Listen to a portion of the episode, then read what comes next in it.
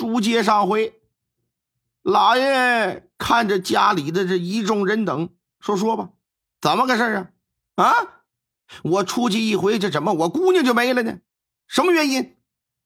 夫人一抹眼泪说：“老爷呀，你还真别发火，这事儿要说来呀，都怪你。”老爷说什么怪我？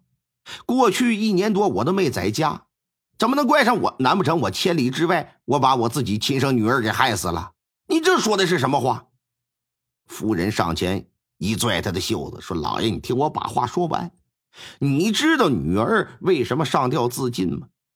说来呀，都是那个范平远害的。老爷，你看那芝芝的肚子，哎呀！”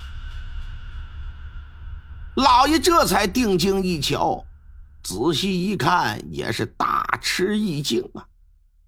自己闺女的肚子呀，竟然是高高鼓起呀！先前呢，只注意到这女儿脖子上有明显的勒痕，并没发现身体其他部位有什么异常。如今若不是自己夫人拿手指给他看，根本他没看着肚子。说这这这这这是怎么个事啊？到底是什么原因呢？老爷就看向程芝芝生前贴身的丫鬟春花了，说：“春花，你还不赶紧向老爷禀报？”小丫鬟往地上扑通这么一跪，说：“老爷是这么个事儿，大约十个月以前的一天，范少爷呀来到内宅来了，说找大小姐谈论书画。嗯，看我在场，拿出两吊钱。”让我出去买小姐爱吃的糕点，小姐也同意啊，我就去了。可令人想不到的是，等我拿糕点回来的时候，竟然看到范少爷在欺负大小姐。我过去阻止，那范少爷就恐吓我，说让我别多管闲事也不让我往出声张，否则他想要我命。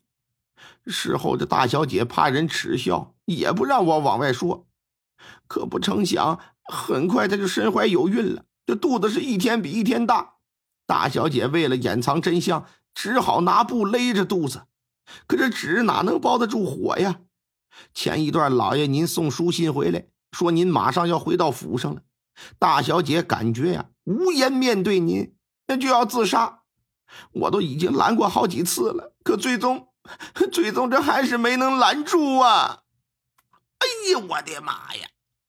程万才听完之后啊，是一阵的眩晕呐。一旁人纷纷上来搀扶。哎，哎，范平原那兔崽子在哪儿？赶紧把他给我带过来。那么说，这范平远是谁呀？哎呀，按理说还不是别人，是程万才一故交好友的儿子。这小子父母双双去世的时候啊，他才仅仅只有十二岁。程万才看他可怜，就收留他，哎，认他做义子干儿，对他是视如己出啊，像亲儿子一样好。这范平远呢，聪明好学，也挺孝顺，因此啊，这对干父子关系还挺融洽。所以，当得知是他害死了闺女，那程万才的心情咱可想而知。很快，俩衙役押着范平远就来了。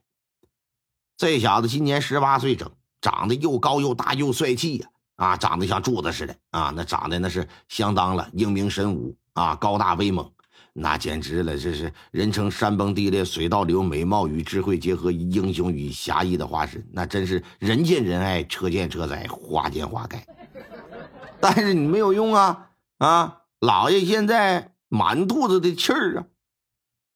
哎呀，这范平远来到近前呢，他脾气还不小，一抖了膀子，干什么？送给我，放给我！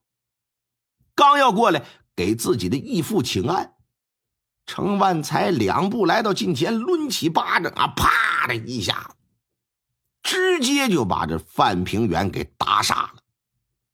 刚要开口说话，怒不可遏的程万才上去又是一通拳打脚踢。一旁下人想阻拦，让夫人拿眼神就给制止住了。心说呀，让老爷撒撒邪火啊！要搁心里憋着，这哪能行啊？何况这小子他他妈也该打。啊！程万才把这范平远打倒在地，就不停的攻击。那范平远显然不能还手，只能是抱着脑袋，蜷缩着身体，呃，不停的在地上来回的就翻。好半天呢，这打不动了，双腿发软呐，向后退了几步，往棺材上一靠，说：“好你个范平远呐，你就是一个喂不饱的白眼狼！我待你如亲生儿子一般，你却狼心狗肺强暴我的女儿，你他妈是人吗？你是人吗？你简直丧尽天良！你你猪狗不如！”范平远不知道自己为什么挨打，一脑瓜子问号。可当义父一听他说出这话来，心里边是咯噔一下，忍着剧痛啊，跪在了地上。义父，您是看着我长大的，我是什么样的人您还不清楚吗？我是那会干出禽兽不如之事的人吗？我承认我亲目之之，可我从未做过出格的事情啊，义父。孩儿，请您明察。范平原，范平原，你还敢搁这信口雌黄？范平原，你侵犯我妹妹，乃是丫鬟春花亲眼所见，你竟然还想抵赖？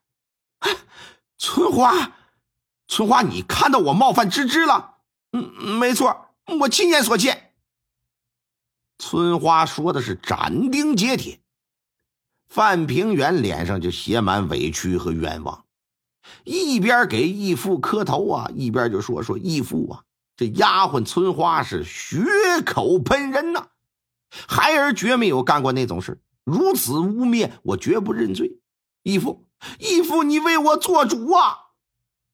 这时，一旁的儿子程飞龙上来呀，就拽了拽他爹，说：“爹，咱们呢，别跟他废话。”赶紧报官！我相信知县大老爷能为咱主持公道。虽然说人死不能复生，但是这事儿关乎到两条人命，而且又是非正常死亡，那这件事官府自然不能说就这么算了。老爷也认为这玩意儿应该报官，哎，让官府来查办这事儿。只是啊，此时天色已晚，知县大人呢，想必早已经歇着了。这时过去击鼓鸣冤，也不会有人过来管了，只能等到天亮再说吧。让下人把这范平远就给绑了，关到了柴房，派了两个仆人搁这看守。夜深人静的时候，程万才是没有任何睡意，脑子里全是女儿程芝芝过往一幕一幕不断在脑海闪现，这呀就使得他不禁又是老泪。纵横。